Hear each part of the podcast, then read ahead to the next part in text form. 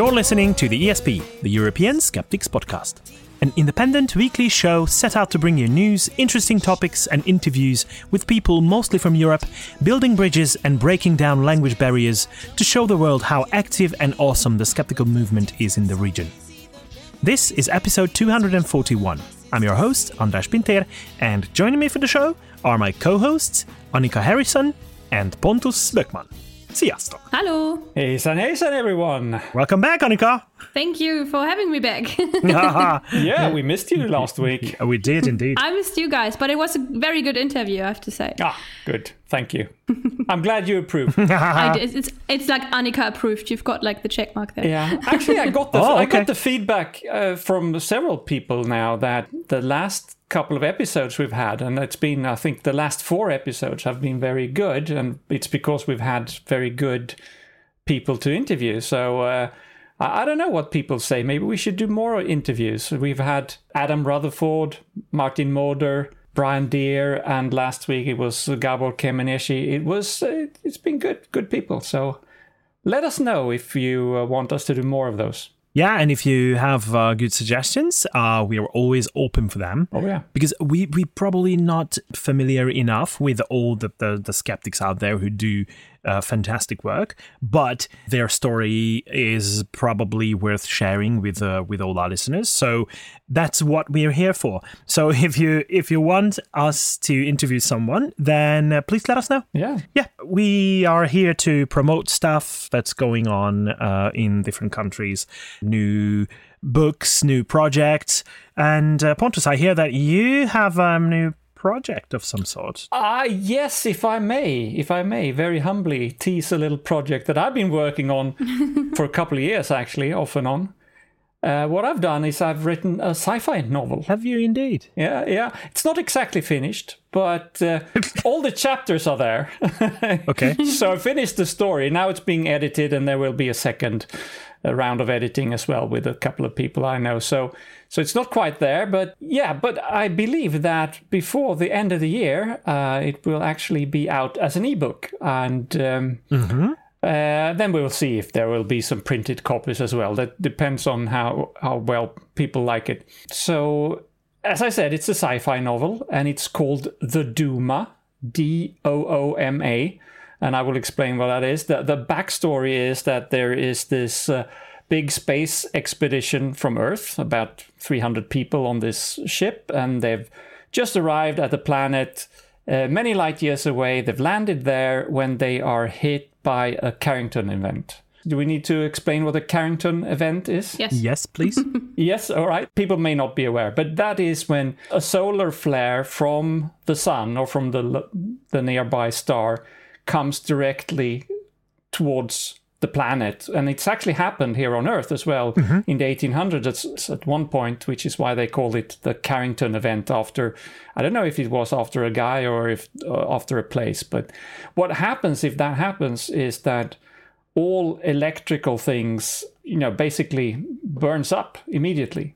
Uh, it's it's similar to an EMP, w- which can happen after a Yeah, yeah. nuclear blast. So anyway, it hits this planet. It's very rare that it happens, but it happens to hit this planet exactly when they have landed. So all of their stuff stops working. They have uh, no technology. They're stuck light years away from home and have no way of getting back. And um, on top of that, they have to to fight the local wildlife, especially these Dooma, which I mentioned, the name of the book, which are huge and intelligent pterodactyl-like animals. And uh, human colony is almost wiped out before, for unknown reasons, the Dooma suddenly go away. And this is just the background. Sorry. ah, okay. okay. I was going to say you probably shouldn't tell the whole story, but uh, that is then this is just the background. No, okay, no, okay, no. good. This is just the background because the actual book starts 500 years later, okay. when most of this history has been forgotten by the people, and they still have no concept of uh, modern technology because they forget forgot everything, and even the Dooma is just a, a legend by now. But then some of them start to uncover their high tech history, uh, even if they don't really understand what it is. And as they start to uncover that, of course, the Dooma return. so that that is the start of the book. So so uh, I hope people will like it. I've said a couple of times in private that I wanted to write a book that I myself wanted to read. So for a long time there, I was very curious about how it would end. Of course, now I know, but uh, you don't. So we'll see. I'll come back and, and, and give updates on how it all uh, comes along. And eventually, I hope people will read it and enjoy it and help spreading the word. I have a cover, so I have a book and I have a cover. I will put the picture among the show notes just as a small picture that if people are curious to, as just as a teaser. Okay. Sounds good. That sounds good. Absolutely. Uh, I, for one, cannot wait to get my hands on uh, one of the copies. Yeah. I mean, I know it's uh, going to be only electronic copies, and um, um, if no one else buys it, I will definitely do that. Oh, I will too. Good. oh, I have two sold copies already. Great. Pre pre orders. All right. All right, uh, András, I just want to mention you has you have been uh, busy as well a little bit. Uh, you were on uh, the Skeptic Zone last week, Oh yeah, yeah, yeah. That's right. I was. just like I was the week before. So it's, yeah. it's fun. So Was that Uh, Dr. Dr. No, I, I wasn't. I wasn't. I was just András, and that was the secret of the secret convention that it was all about. And uh, when you listen to, um, yeah, obviously you should all listen to the Skeptic Zone if you don't do it yet. But if you listen to the latest episode, then uh, you will hear that some somewhere in the middle of uh, the the episode. Um, it's a couple of minutes long. It's uh, It was great fun. uh, really well written and it was really g- good fun uh, recording it. So uh, thank thank you very much richard for for doing it. And uh, these are these are the new funny segments. I mean it started not too long ago and i think it's a great addition to the skeptic zone. All right before we move on to the our regular segments some of which have not changed since the beginning i'd like to draw everyone's attention to something. So the guys at CICAP, these guys are absolutely insane, I have to say. Last year's CICAPFest, where I was one of the, the speakers, it was a massive hit, not because of me, but it provided food for thought for as much as 12,000 people over a weekend in September. So there were lots of freely available talks and activities. Some were are registered participants only. And as I told you back then, the whole city of Padova was in motion for the for the duration of the weekend. It was amazing. It was all about science and skepticism and, and curiosity. This time, due to the COVID 19 situation, of course, they decided to go online and do more than in the previous year, if that's even possible. In collaboration with the university and the city of Padova, the region of Veneto, the Ministry of Education and Research of Italy, and other large scale organizations, they are offering a completely free line of separate events and 185 speakers, presenters, and panelists over the course of, wait for it, three bloody weeks Wow. and four weekends. Wow. So, if there is something that I'd like to compare it to, I think it's what um, Edinburgh Skeptics do at the Edinburgh Fringe Festival, but they do it with live events over the course of a couple of weeks uh, while the festival is on. But this will be a continuation of an already massive large scale event in Italy. From the 25th of September all the way up to the 18th of October, they will be offering things to follow all day long. If you only try to browse through the lineup, it will already blow your mind. So it's, it's, it's amazing. It will mostly be for, for those who understand Italian, though. Uh, but I saw Jim Al Khalili among the speakers as well. Ooh. So check the, that one out for sure, even if your Italian is a little bit rusty. and the festival has its own title as well. And it is The Challenge is Here Now, restarting with science, facing change, the unexpected, and the improbable. So it has the, the little bit of a COVID 19 related sounding title, but then it's vague enough so that it can embrace all of science and curiosity. It's amazing. So I can't begin to imagine what a massive task it will be to pull it off. Coordinating speakers, moderating, making sure that every technical detail is in order. But the organizing committee headed by Massimo Polidoro, doesn't fail to amaze on a constant basis. I have a hunch that our friends among them, uh, including Paola de Gobbi, who, who's on the board of ECSO with us, Yeah. Enrico Zabeo and Sonia Ciampoli, who uh, do Radio CICAP together, as well as Massimo himself. I'm pretty sure they are too busy now to listen to our, our show, but let me wish them a great and highly successful festival of science and curiosity. Guys, you are our heroes. So, CICAPFest between the 25th of September and the 18th of October. For more information, visit cicapfest.it. But with that highly elevating line of topics that we covered so far, I think it's uh, time for us to move on and do our regular show. All of which always have to start with what happened this week in skepticism. So, Monica. So, Annika, would you mind enlightening us, please? Sure. Yeah, so this week we actually have a little bit of a birthday because the European Council of Skeptical Organizations. Never heard of that. yeah, nah, we never heard of that. All, none of us, yeah. and uh, it was founded this week 26 years ago on the Oh my God. 25th of September 1994. So if ECSO would be a person, they wouldn't be regarded as a young adult anymore. Right. And for those of, of our listeners who maybe are new to the show, ECSO is an umbrella organization for skeptical organizations in Europe. Yeah, uh, the headquarters of ECSO are in Rossdorf in Germany, and the president, the current president, is Claire Kraulik-Klingenberg, somebody we all know and really like. And they also organize the European Skeptics Congress, and the next ESC will already be the 19th. Hmm. So we are all very excited for that, I guess. I think apart from that, we all we all know ECSO. We all like ECSO. I will just mention some founding members were Amardeo Sarma, for example, Tim um, Trachet, I think he's uh, pronounced like that, or Michael Howgate. And the presidents so far have been um, Cornelis de Jager, Amardeo Sarma, Gábor Hraskó, and since 2017, our beloved Claire Kraulik-Klingenberg. but yeah, I don't know. I look, also looked at the board, and I know that there are some people also on the board. So maybe you guys would enlighten us. Uh, yeah. Don't know anything about that. No, no, no.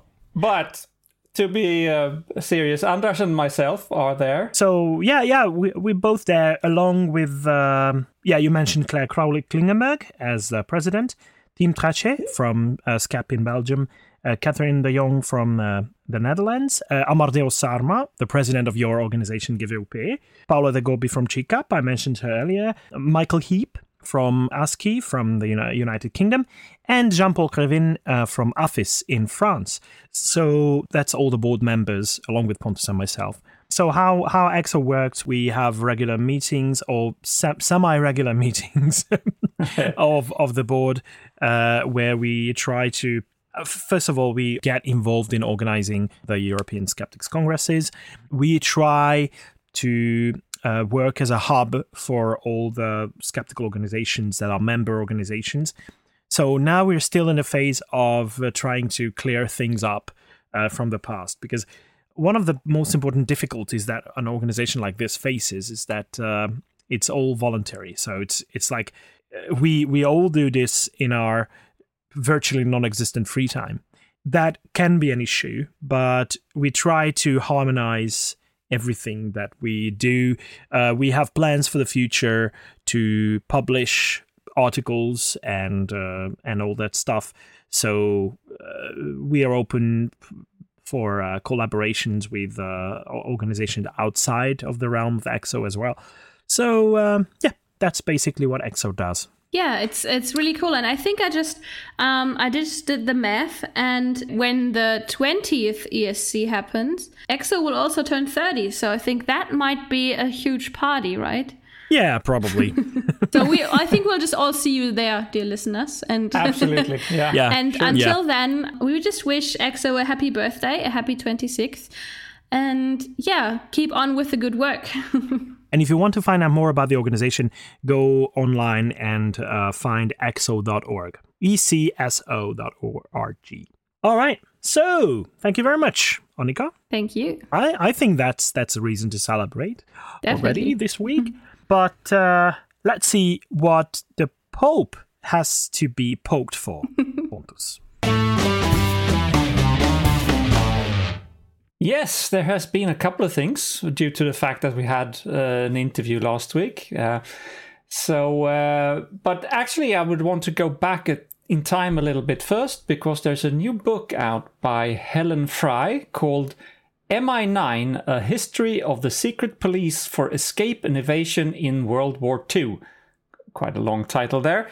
And in that book, it is revealed that the Vatican quite a few times actually helped Allied pilots and others who had ended up in Italy uh, to escape uh, to the Allied side, and uh, they were in secret contact with MI9 in the UK and helped smuggle them back across enemy lines. And it's quite interesting, and I think it gives another view of Pope Pius XII, who is otherwise nicknamed Hitler's Pope. However, the review that I read of the book ends with saying that the book, quote, doesn't fully exonerate the Vatican's actions in World War II, end quote, and also that there are unanswered questions about the support of, of uh, church officials for the so called rat lines that ferried fleeing Nazis to Latin America. So I guess they were playing a little bit on both sides, but uh, uh, there are uh, more behind it than perhaps we know.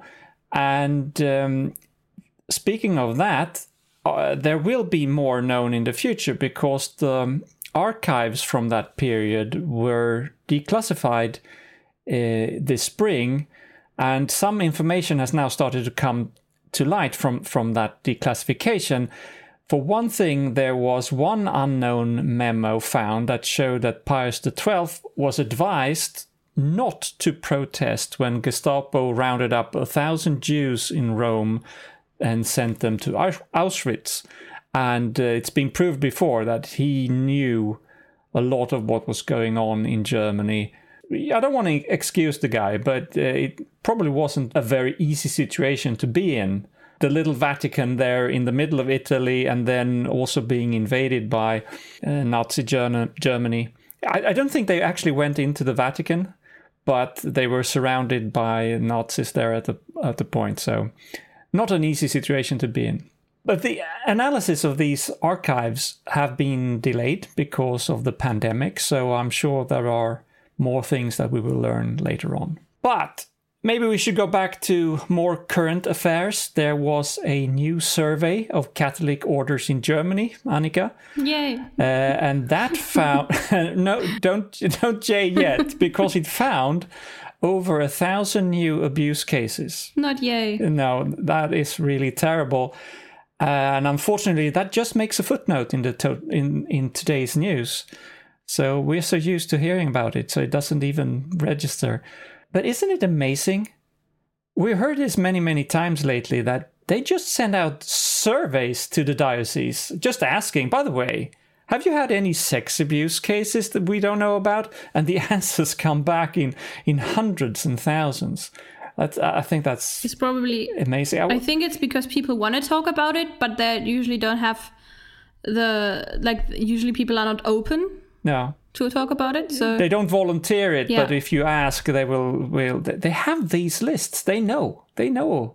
So the question is, why haven't they sent out these surveys 10, 20, 30 years ago? And maybe they could have stopped a lot of those. So Papa Francesco himself, uh, Francis, he um, uh, has also been up to a few things. He did take his name from Francis of Assisi, and now he will go to the town of Assisi on the 3rd of October to celebrate Holy Mass at the tomb of his namesake.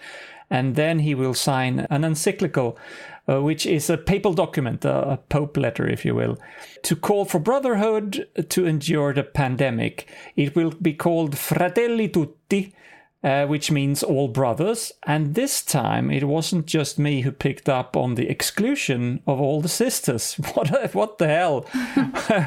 what, why is it just the fratelli? uh, there's been a lot of criticism actually against the Vatican and against Francis about this last couple of weeks. But the Vatican has replied that the fratelli tutti is a direct quote from a text from Francis of Assisi himself, and it would be wrong to misquote him. So I, I'm not so sure I buy that. I mean, be a man for once, Francis, and include all humanity, maybe. He also likes his Saint Francis, and he is on the way to get himself the first ever internet saint, believe it or not. this is a boy, or a young man, I should say, called uh, Carlos Acutis. He was from Italy, who died in 2006 from leukemia, of course, tragic. But he is famous for starting a database on the net when the internet was very, uh, well, very early on on the internet era. And um, a database that documented all cases that he had heard about regarding miracles connected to the Eucharist or the holy crackers, as I Holy crackers, yes. Yeah. so this is something that Francis is very much a fan of, the, the communion. So in October, Carlos Acutis will be beatified by Francis, which is the last formal step before you actually make somebody a saint. So someday we may have a Saint Carlos, patron of the internet. And I guess he is the one who will watch over that holy Minecraft server that they have. Somebody has to do it. Yeah. Then they all have like these little pictures of him in front of their computers. Yes. Mm. All right. Thank you very much for poking the Pope once again, Pontus. Thank you. And let's move on to catching up with COVID 19. Well, with AstraZeneca and Oxford University's joint vaccine development project back on track, the world is expecting viable vaccines to be available in a few months from now. Hooray! Wow, wow, all optimistic. But it, it might be a little bit too too optimistic. Yeah. But we have to bear in mind that it's not the only project currently running phase three trials. So there is room for optimism, but cautious optimism is advised. While science is racing to fight the pandemic, obviously, with lots of dead ends along the way, the, the virus is raging on. And by, by dead ends, I mean it results in a lot of ri- a, a ridiculously high number of retractions. Uh, so far, as of this recording, there have been 33 retractions related to COVID 19, and the number grows by the day. So it's unbelievable how much crappy science is involved in the COVID 19 related research. Uh, but um, g- going back to what, what's happening, how the virus is raging on, uh, it seems like previously related safe countries or, or countries rendered safe or um, thought to be safe uh, with low infection rates are now catching up, including countries like Hungary, the Czech Republic, Slovakia, and Slovenia. Some argue that, at least in the case of Hungarian and Czech prime ministers, you know, Orban and Babiš, it might be due to a certain leadership style, because they are much more concerned with the looks of things than making actual efforts to tackle the pandemic. And it's basically part of everyday conversations now in Hungary how ridiculous the steps that the government makes are to tackle the, the, the pandemic. Some of them really don't make any sense whatsoever, and others, they are only to display some kind of political agenda. Yeah, it's like all the world is outside of our green zone. That is uh, one uh, example. And uh, they how they communicated it is that uh, obviously the virus was uh, brought in from outside of the country, and uh, it's the only thing that they didn't say is that it's an immigrant virus. That's that's the only thing that, that was not said actually. Uh, but it seems like in in this uh, second wave, as many like to call it, does not come with uh, such high numbers of death. Uh, at least not when we look at the case fatality rate or, or CFR. That's the number of deaths relative to the overall number of confirmed cases. It doesn't show much, actually. Globally, it's currently at 3%, which means that it, it was lowered significantly from the beginning, from um, um, periods of around April and May. And estimates are that the actual risk of dying might be between one fifth and one tenth of this number. So, either way, the claims that it doesn't kill more than 0.1% of those who get infected is absolutely misleading because it's at least uh, five times that uh, based on current knowledge. One of the reasons why the case fatality rate could be decreasing might be that there are much more tests being conducted, but the other is probably that there are more young people getting infected, which is most likely due to a decreasing level of compliance with uh, regulations and recommendations due to COVID fatigue or, or crisis fatigue, if you like. So people just don't like adhering to the rules and recommendations. They don't give a damn because they think that it's all a hoax. They tend to think that it's uh, blown out of proportion. So they choose not to be very compliant. But this doesn't mean we can relax just because young people will not die in large numbers even if they're infected. That might be true, but the virus doesn't care who it infects. And those young people, even if asymptomatic, still pose a risk to the elderly, of course, the sick and the immunocompromised. Although the numbers don't seem to be rising that fast as before, we already have about 1 million people counted as fatal victims of this pandemic. And we know for a fact that those numbers could be very inaccurate. One recent example of that is Russia, where there are significant discrepancies when you compare official COVID 19 death counts with reported excess death within the same period. And by significant, I mean more than a threefold difference there is. Yeah. So that's a little bit suspicious.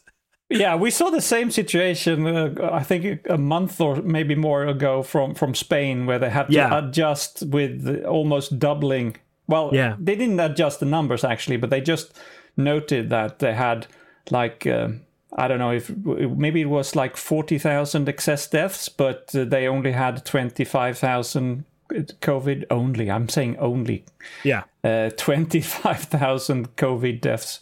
And Yeah, and Russian officials yeah. claim that their classification of causes of death is highly accurate, more so than for other nations, and they invoked the usual died with COVID, not of COVID argument, Yeah. which we've we've heard many many times. But it seems like they don't coordinate their reports that well. Actually, on the fourth of September. Rosstat, it's the, the Russian State Statistics Service, released the data regarding the period between May and July this year, where they reported 57,800 excess deaths compared to the same three month period from between 2015 and 2019. So that was the baseline, uh, the period between 2015 and 2019, and they compared the excess death to that. But the country's official COVID 19 death count for the same three months of this year was a little bit short of 16,000. So less than one third of the excess death. So, how can you explain an excess death Yeah. other than the raging pandemic? So, the excess death, the concept of excess death is exactly that, that sometimes you just don't know how to distinguish between different uh, causes of death. But it tells you a lot about the current situation if you look at how many more people died than the same time previous year or in a long term trend in the same period. So that was 16,000 that they reported. And in fact, they still only report 19,000 deaths overall for the whole of the pandemic and more than uh, 1.1 million infected people. So that something is really off. And the other end of the spectrum there is is Sweden with its absolutely fascinating but mostly un- unexplained roller coaster of, of death toll statistics over the last couple of months. So what's going on there, Pontus? Uh, Yeah, you sent you sent me a, yeah. an, an article, but it was in Swedish, and uh, the the, the Google Translate just didn't do, do, do a good job. So Yeah. what what No, I happened? think the, I, I think the, the bottom line is what I've said before uh, many times here is that statistics is hard, but Sweden is pretty good at statistics. And if you look at up to the end of June, we had in Sweden 5,500 people dying in excess of a normal year. So Yeah, yeah. 5,500 excess deaths, which is pretty much exactly the number of people reported died by COVID. oh, So that that makes a lot of sense.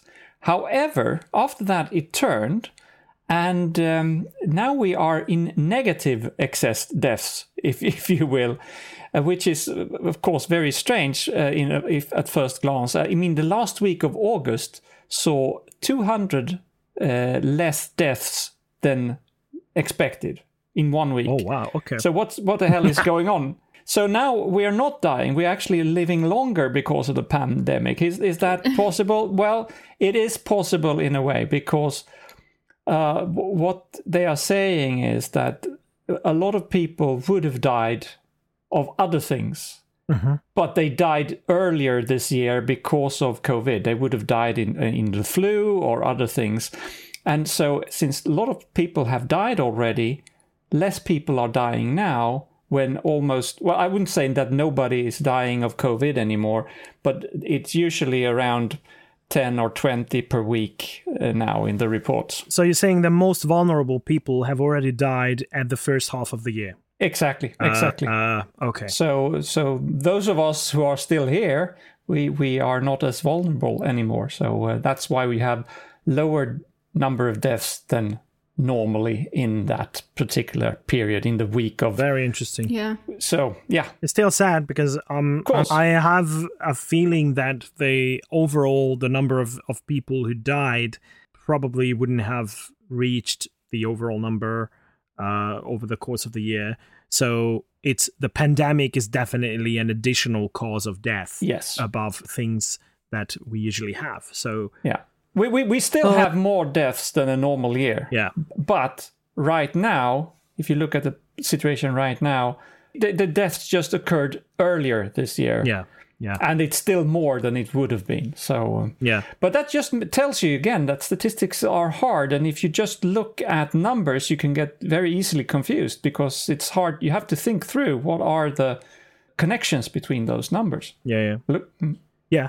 but it's true that we have uh, the flu uh, hasn't been very hard this year. It's not just in Sweden because of all of the the precautions our people are taking. A lot of other diseases have been held back. Uh, it's it's still not Yeah. it's st- still not a positive thing. Of course, that's not what I'm saying. But there are other factors there that you have to count. Maybe we should just always wear masks, right? Maybe. How about that? This is what uh, what happened after after uh, SARS um, in Southeast Asia. Actually, after SARS and um, the troubles that it caused, people started wearing masks when in public, Yeah. and that that has become a habit for them. And a year ago, you could spot the Asian people at an airport because they were all wearing masks, and that's just normal for them now and uh, it's becoming normal for everyone apparently. So yeah there are lots of things to understand but um, we need to be very careful when we try to interpret the numbers that's for sure. So with the covid-19 mostly out of the way i think uh, no no no i mean uh, when it comes to topics that we we have to talk about uh, Well, we have a few coming up, but yeah, so uh, we have a few uh, COVID 19 related ones as well. But uh, yeah, let's talk about what's happened in the last two weeks across Europe. There is a screenshot that I have been making the rounds on Twitter. Uh, it shows a printout or a PDF uh, from uh, the World Integrated Trade Solution, or WITS, and it proves that dozens of nations imported and exported items labeled COVID 19 test kits already in 2018, more than a year before the pandemic, and before COVID 19 had an official name. And this must mean that these countries knew about the pandemic before it happened, and therefore it must have been planned. So the pandemic must be man made and it's all a conspiracy. Now, what's wrong with this theory? Snopes.com looked into this to find out what's going on, and the screenshot is in fact genuine and it is correct. However, it is based on classification codes issued by WCO, or the World Customs Organization, who works to standardize statistics about international trade uh, and such things. And to make it easier to track crucial medical equipment connected to COVID 19 or needed because of COVID 19, they changed the name of a code, which was the 902780, to read COVID 19 diagnostic test instruments and apparatus, which included things like dia- diagnostic tools uh, that existed before 2019. It now also includes products that have been specifically created and modified for COVID 19. But if you ran a report about 2018, the statistics showed up with a new name on the screen. So the WCO realized the confusion uh, and have now renamed the code again. So now it simply is called medical tests. So that's neutral and fine. But of course, this explanation will not convince the conspiracy theorists. How can you buy this obvious fake explanation, Pontus? well, I personally go to our old friend Occam's razor, which is about choosing the explanation that requires the least number of assumptions.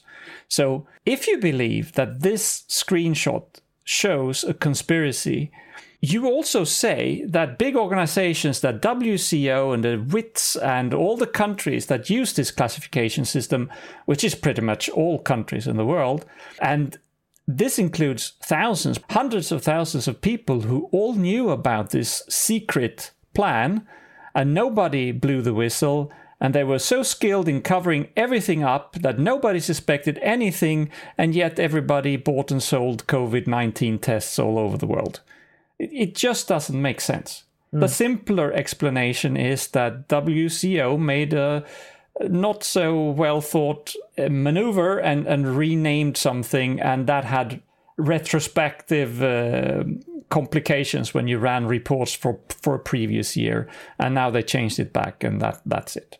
and they they probably never even thought of of that being uh, in the focus of anyone else outside of their realm because Exactly. why would anyone be interested in in such categorizations of trade Yeah. related mm, codes whatever who cares Yeah, but uh, maybe they should have thought about that. This could look suspicious, but yeah then that's incompetence, and I, I'm I'm very much more in favor of blaming incompetence than worldwide conspiracies, including hundreds of thousands of people who all are very very well coordinated.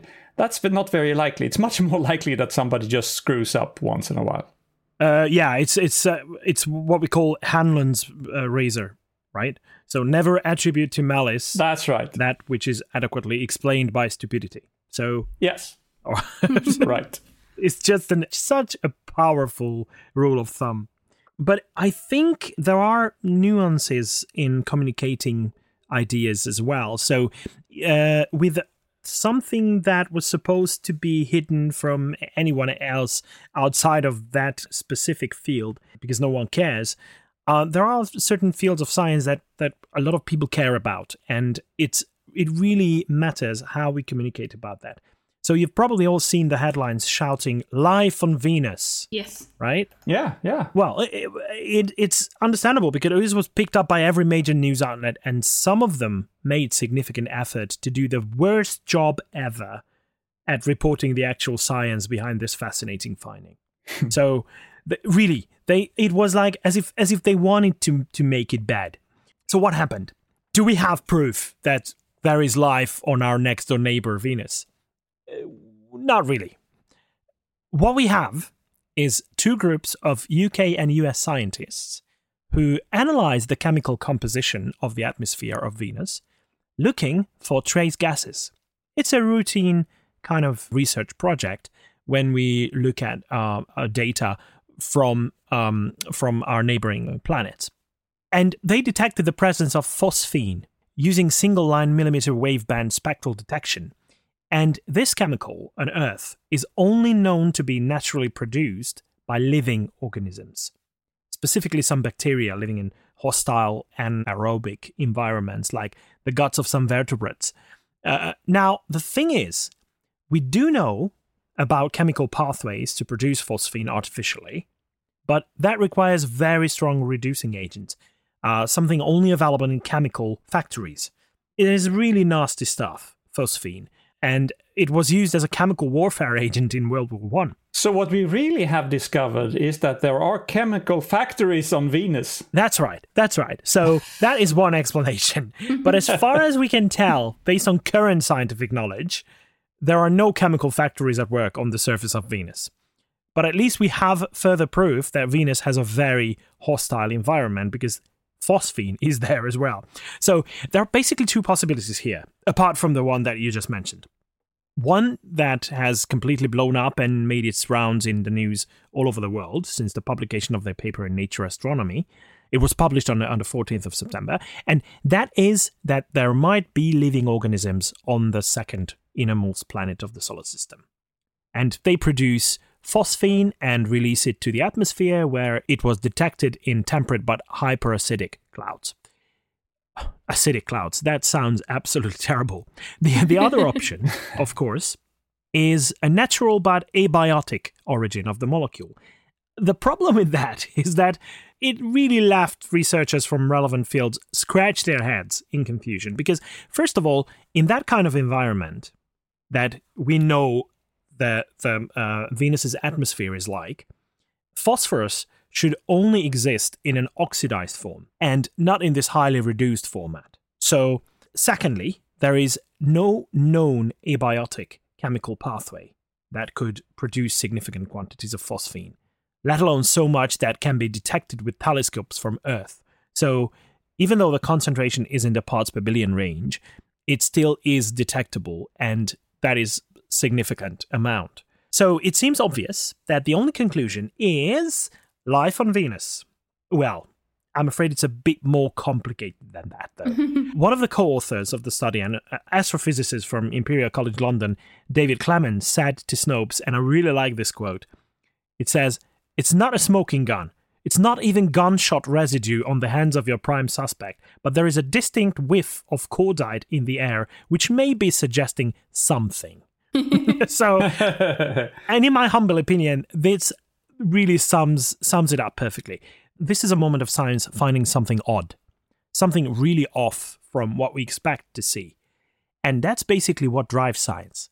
Science is not about those moments of instant revelation that we, li- we, we like to think of it as, but rather finding out what causes something that appears to be anomaly. I think it's Isaac Asimov, to whom this is attributed mostly, that the most exciting phrase to hear in science the one that heralds new discoveries is not Eureka, I found it, but oh, that's odd. and Yeah. therefore, we must not jump to conclusions before we have exhausted all other possibilities. The idea of phosphine in the atmosphere in Venus, produced by living organisms, should not be dismissed offhand. But since it's basically an unknown environment that we have to learn a lot about, we might be able to find out what other causes uh, can lie behind this phenomenon. An inorganic pathway of some sort, maybe some photochemical reaction in that specific special environment that we haven't seen on Earth yet. Uh, there are lots of options here, and we have to investigate. Uh, it it surely has made Venus a lot more interesting in the eyes of science, uh, which is good. But it means that Venus has just become one more item on the list of potential life-bearing planets in our solar system, which is absolutely amazing. And these are exciting times for science and for planetary science, and some fascinating science to be done in the future. But just please refrain from jumping into conclusions. It's a fascinating find, but let's investigate Yeah. first.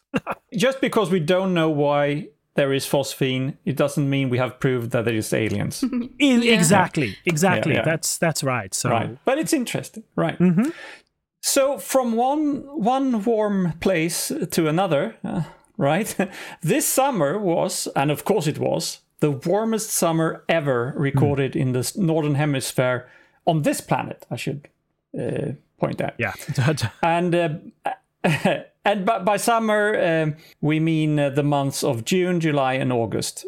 This data comes from the National Oceanic and Atmospheric Administration in the US, the NOAA for short. Um, I wonder if they had the Bible in mind when they created that acronym, because uh, soon we will have to build an ark uh, of, an, of our own to escape the ongoing climate changes here. So this new record beats the previous two warmest summers, which were 2016 and last year 2019, and it beat the record by 1.17 degrees Celsius, which uh, to me sounds quite a lot we're talking about average temperature here. So, um, and it was even worse in some regions, uh, with uh, northern Asia being three uh, degrees above, and Russia two degrees Celsius warmer. And we we hear about the fires in California and Oregon a lot, but let's not forget the big wildfires in Siberia this summer. We talked about that, and it's all connected, people. There are still uh, climate change deniers, though. Fair enough, most of them have shifted away from the first position, which was that there is no change. They are now at the second position, which is that it's not man made and it, soon enough it will go away. But uh, very soon they will go to the third level. Okay, it is happening, and okay, it is our fault, but we can't do anything about it. Well, um, if it's true that we can't do anything about it, it is just because of the attitude of people like that. Way. okay, because we're all very happy now, I think I should go on with another topic that also makes us very happy. Hmm. And that is that there's a new study looking at vaccine hesitancy, otherwise known, um, or like not always known under that term, but also known as anti vax. And I think like we're all waiting for a vaccine against COVID, for example. And as the study or like the writer rightfully put it, that's only half of the work, right? So like developing the vaccine is only half of the work because it has to be used. Otherwise it won't be effective. Right. Yeah. yeah. if it's not effective if you're just looking at it or just thinking about it. Yeah. Yeah. You have to administer it. It's like it has to be in in bodies to to actually Yeah. do its thing. And the study actually looked at the world's most troubling vaccine hesitancy spots. So where people are most skeptical of vaccines. And they say the vaccine or the vaccination uptake is usually monitored by the World Health Organization and other organizations like that. Um, they just wanted to find out why these decisions are made and also if there's if there was a change in between that. And they analyzed surveys and interviews from 2015 to 2019 from around the world and looked also at the demographics of the countries. And they saw that there are growing fears of vaccine. For example, two years ago, 64% of all of Polish citizens uh, strongly agreed that vaccines are safe, and now it's down to 53%. So Wow. they lost 11%. but for example, France improved from um, one to f- saying that a, v- a vaccine is safe to one to three, one of three.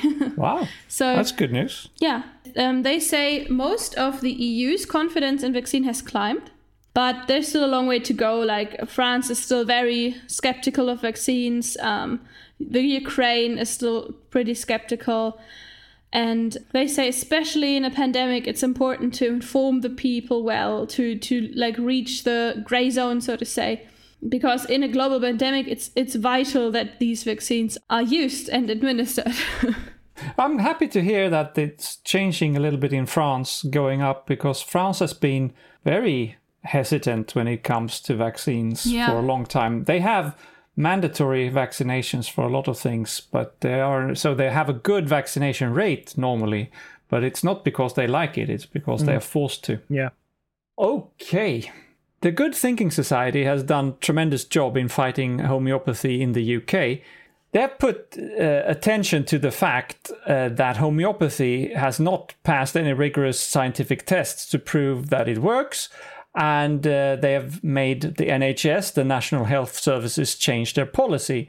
The NHS has decided not to fund homeopathy through public means. That it shouldn't be there. It's not prohibited. You can still buy homeopathy, but it shouldn't be uh, publicly funded. And that I, I believe that that has also inspired France to do the same thing. Uh, so of course this is a, as I said, a big win for for the Good Thinking Society.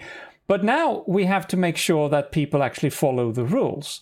It's always been hard for me to understand, but there are actually real doctors, quote unquote, proper MDs, or supposedly, who also believe in homeopathy. And a new investigation shows that during last year, 2019, there were over 2,100 prescriptions filled in by uh, UK doctors.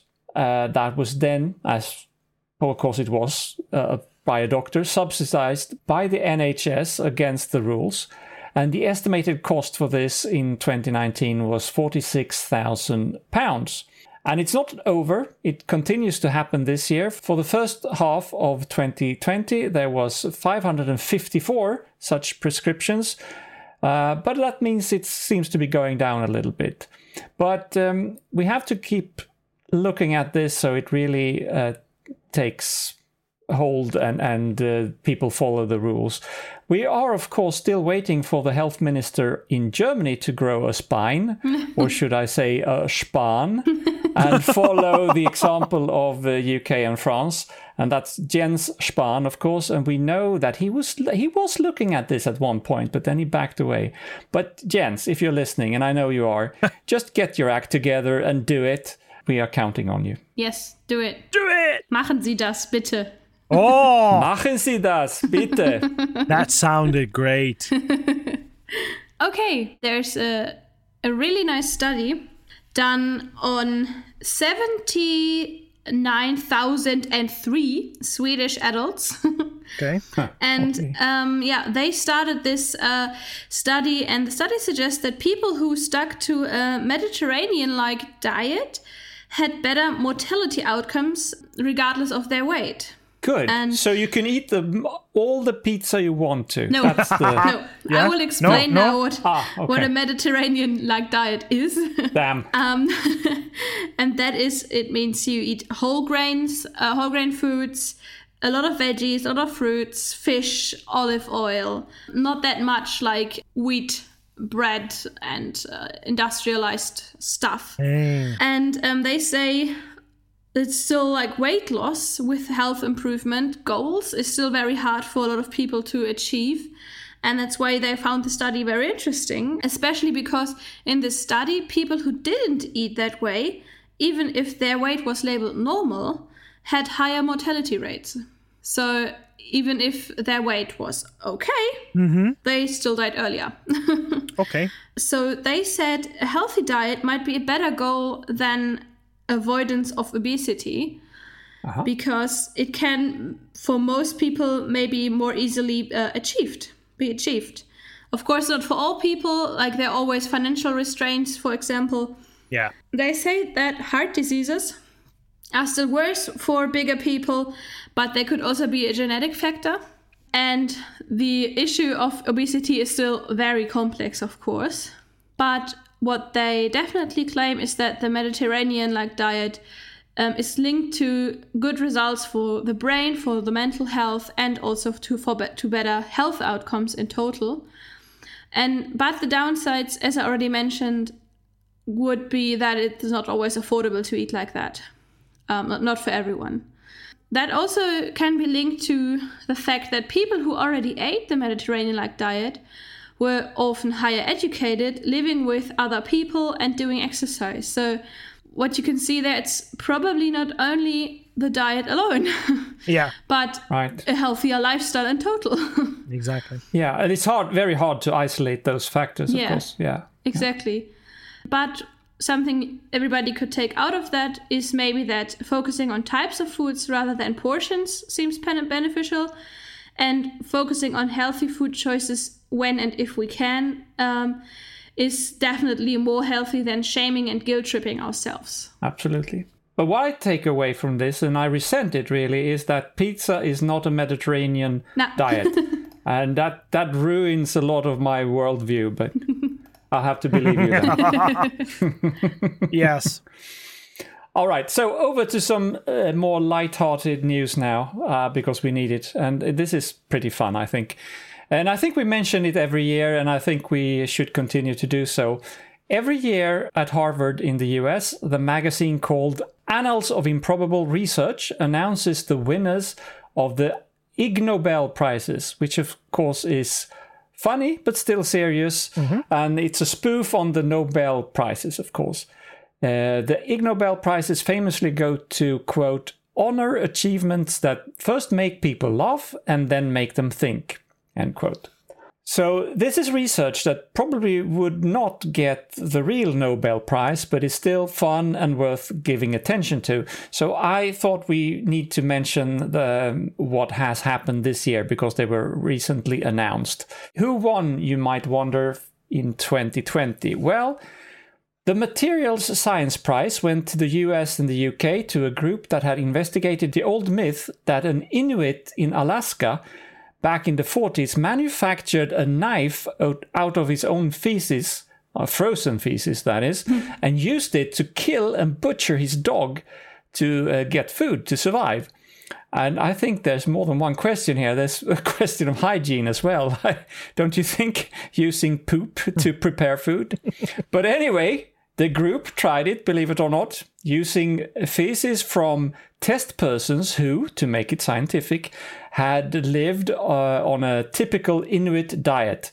But there's no need for you to try this at home, folks. It doesn't work. They concluded the researchers report that the so called knives were very blunt and melted when used. Oh, Yeah, because you have to live it on an use it on an yeah on a body that is still warm, right? Yes, yeah, and you put and you have it in your hand, and Yeah. your hand is still warm. Yeah. So, so, so uh, we've heard about this story for a long time, but now, uh, now debunked. It doesn't work. The Medical Education Prize went to a number of politicians that we all know too well. Uh, for teaching the world that politicians have more immediate effect uh, on the life and death of people than scientists and doctors have. The prize was split among a lot of people, and you, you will recognize the names Bolsonaro of Brazil, Boris Johnson of the UK, Narendra Modi of India, Andres Manuel Lopez Obrador of Mexico, and Alexander Lukashenko of uh, Belarus, Donald Trump of the US, uh, and Erdogan of uh, Turkey, Putin of Russia, and this guy I didn't know actually. Gurbanguly Berdi Muhamedov of Turkmenistan. I, I didn't know this guy, uh, but now he's famous because he got this prize. I was just making a reflection here. I'm sure that Trump will rate this prize just as highly as Obama's Nobel Peace Prize. At least he got a prize this time. hasn't he been nominated? Uh, I mean, Trump. He has, yeah. Hasn't he been nominated nominated for the Nobel Pre- Peace Prize himself? I think he had he had people nominate him. That is how you should rephrase it. yes, yes, yes. Okay. yes, yes. The Entomology Prize went to Richard Vetter in the US for collecting evidence that many entomologists, which is scientists who study insects, are afraid of spiders, uh, which are not insects. Uh, they do, however, uh, love butterflies, dragonflies, ladybugs, and somewhat randomly porpoises, which are those dolphin like mammals that are not dolphins. so now we know that. Then we have a very interesting one the Management Prize. Rather controversially, it went to five professional hitmen in China for managing a contract for a hit job, that is, a murder performed for money. Uh, and they managed it in the following way. After accepting 2 million yuan in payment to perform the murder, the first guy subcontracted it to a second guy for 1 million. And this guy in turn hired a third guy for 270,000 yuan, who hired a fourth guy for 200,000, who in turn hired guy number five for 400,000 yuan. None of them, in the end, went through with the murder. so, so that that's good management, It I is. think. Also for the outcome that nobody got killed in the end. then I have um, partly Swedish winner of the next prize, the the acoustics prize. Uh, he, the Swedish guy, was part of an international team, and he is based in Lund, actually, just uh, 20 kilometers from where I live. Uh, the other four are from Austria, Japan, the US, and Switzerland. Anyway, it was to test the sound that alligators make when they roar, and the specific find was that an alligator's roar, just like that of birds and mammals, gets hi- a higher pitch if the alligator has inhaled helium. and this, interestingly, is not the case with all animals. For example, famously, it doesn't apply to frogs for some reason. Uh, and without going into the details that I may not have understood, uh, it means that alligators, just like birds and us mammals, use our voices to communicate how big we are, uh, which frogs do not do. And uh, this new find, also, they say, uh, is a strong indication that it was the same for the dinosaurs. So that's interesting. It has a different reason, actually. Um, I mean, frogs not being affected by it, they have a different way of making a noise. Uh, they don't use any kind of vocal cord like organ because they don't have it. Right. And they don't use their uh, lungs for the purpose of, of making noises. They actually don't inhale, they, they swallow the air. And uh, that's that's how they are uh, they they breathe. Hmm, interesting. And- interesting. And when it comes outside, they swallow a little bit of air, and uh, then there are these air sacs that uh, you can see often when you you see uh, frogs on the water um, uh, making some noise. Yeah, so that is why it's different. All right, good. We will look for you in the future Ig Nobel prize lists and see if, if what your research will come to. There was another politically related case apart from the medical education prize, and that was the Peace Prize. Uh, and it went to the governments of India and Pakistan for having their diplomats surreptitiously ring each other's doorbells in the middle of the night and then ran away before anyone had a chance to answer the door. I'm not sure quite how that contributes to peace, but uh, I found it rather interesting. Uh, the Psychology Prize went to researchers in Canada in, and in the US for devising a method to identify narcissists using uh, the shape of their eyebrows. The Physics Prize went to Australia, Ukraine, France, Italy, Germany, UK, and South Africa for the groundbreaking research that re- determined experimentally what happens to the shape of a living earthworm when one vibrates them at high frequencies. then we have Poor the things. economics prize. Yeah, they they uh, actually assured that uh, no no earthworms were harmed in the research. Yeah, That's of course. what they say. Nobody complained anyway. Anyway, No earthworm complained. that I can believe. yes. the economics prize went to an international research endeavor taking place in the UK, Poland, France, Brazil, Chile, Colombia, Australia, Italy, and Norway for trying to uh, quantify the relationship between different countries' national income in- inequality and the average amount of mouth to mouth kissing. And apparently, the bigger the inequality, the more times people spend kissing each other on the mouth. And last but not least, the medicine prize went to a team in the Netherlands and in Belgium for diagnosing a long unrecognized medical condition which is called now misophonia. That is the distress that people uh, feel when hearing other people making shooing noises. Yeah, I know that feeling. Yeah. you, you do you suffer from misophonia? Yes, yes. I get really irritated. Yeah. Okay, All right. thank you very much. And uh, this has been all the news that, uh, that that that we wanted to share with our listeners. So it's time for us to move on to finding out who's been really wrong lately. We know, as skeptics, that there have been countless experiments on prayers and whether they help or not. And uh, spoiler, uh, they don't. Uh, one famous study from the US actually showed that seriously ill people who were prayed for actually lived shorter. But um, the reason was probably that they knew about that people were praying for them, so they gave up earlier. That that's speculation, but anyway, it doesn't. There's no reason to believe that uh, praying for something works. But that's, of course, my opinion. There is at least one guy who disagrees with me, and his name is Richard Gamble. And he plans to do something about it, uh, something stupid. If you could get 9.3 million pounds and you wanted to make a difference, what project would you put that money into? Our friend Richard has drummed up uh, that amount and he will build a huge monument just outside Birmingham in the UK to celebrate answered prayers.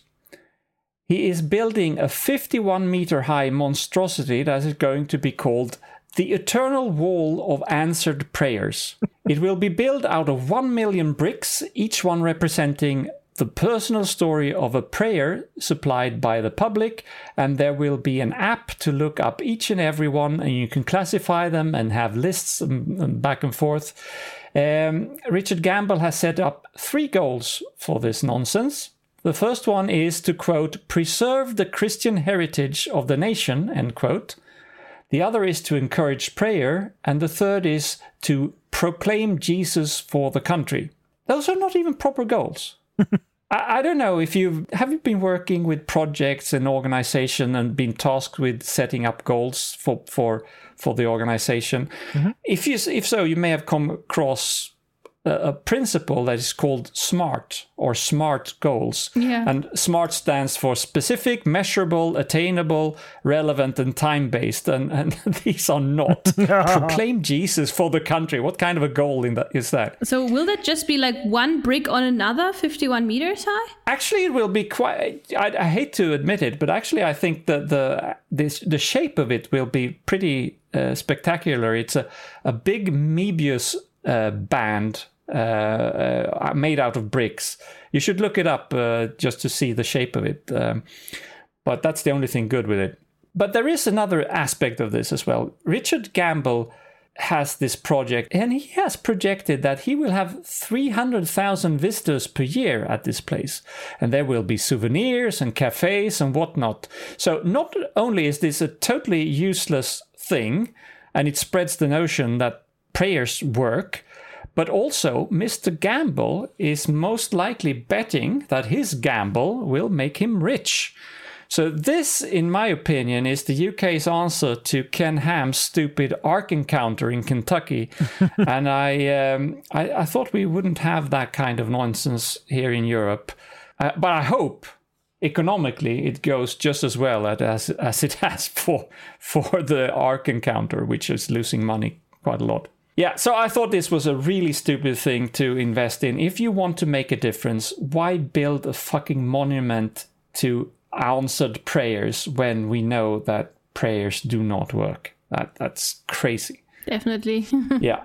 So, to round things up here, for spending millions to celebrate something that demonstrably doesn't work, cannot work, instead of doing something useful, Richard Gamble and the North Warwickshire Borough Council Planning Committee, that was the ones that approved the project, they all get today's prize for being really wrong. All right.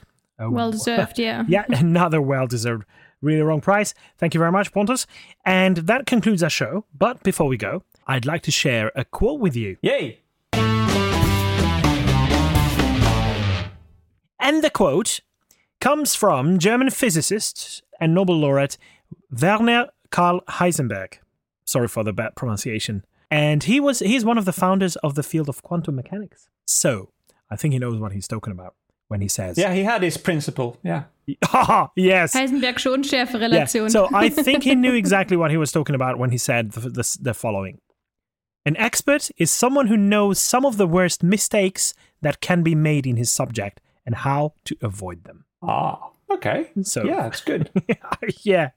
It's I think it's a fundamental thing about science that that you want to avoid mistakes and self-correction and and continuous correction of things. So, thank you very much for Mr. Heisenberg Thank you. and thank you Annika and Pontus for joining me today. Thank you. Thanks a lot. I'd like to thank our listeners as well for tuning in. Please keep doing so and until next week, goodbye. Tschüss. Hello. Peace out.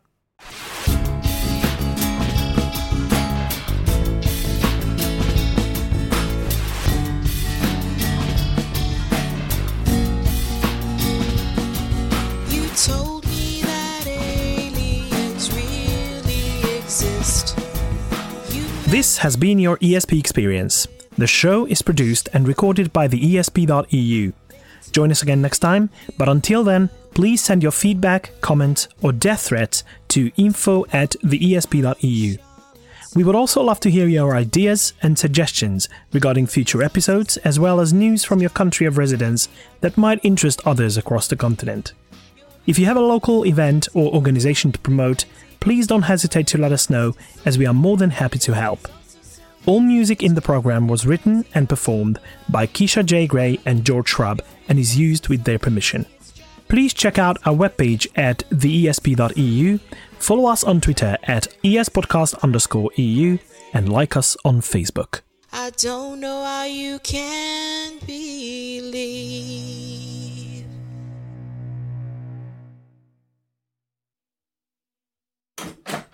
What's going on, Pontus?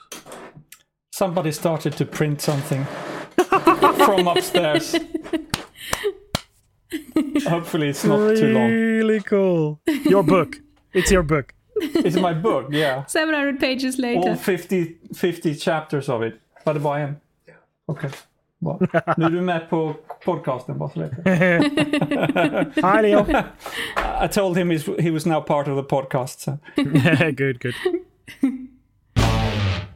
So the NHS has adopted this new policy that not uh, ah that doesn't work at all. And you have it scripted. Yeah, That's funny. yeah, but I'm trying to change it, and that makes it difficult. Ah, mm, on the fly editing.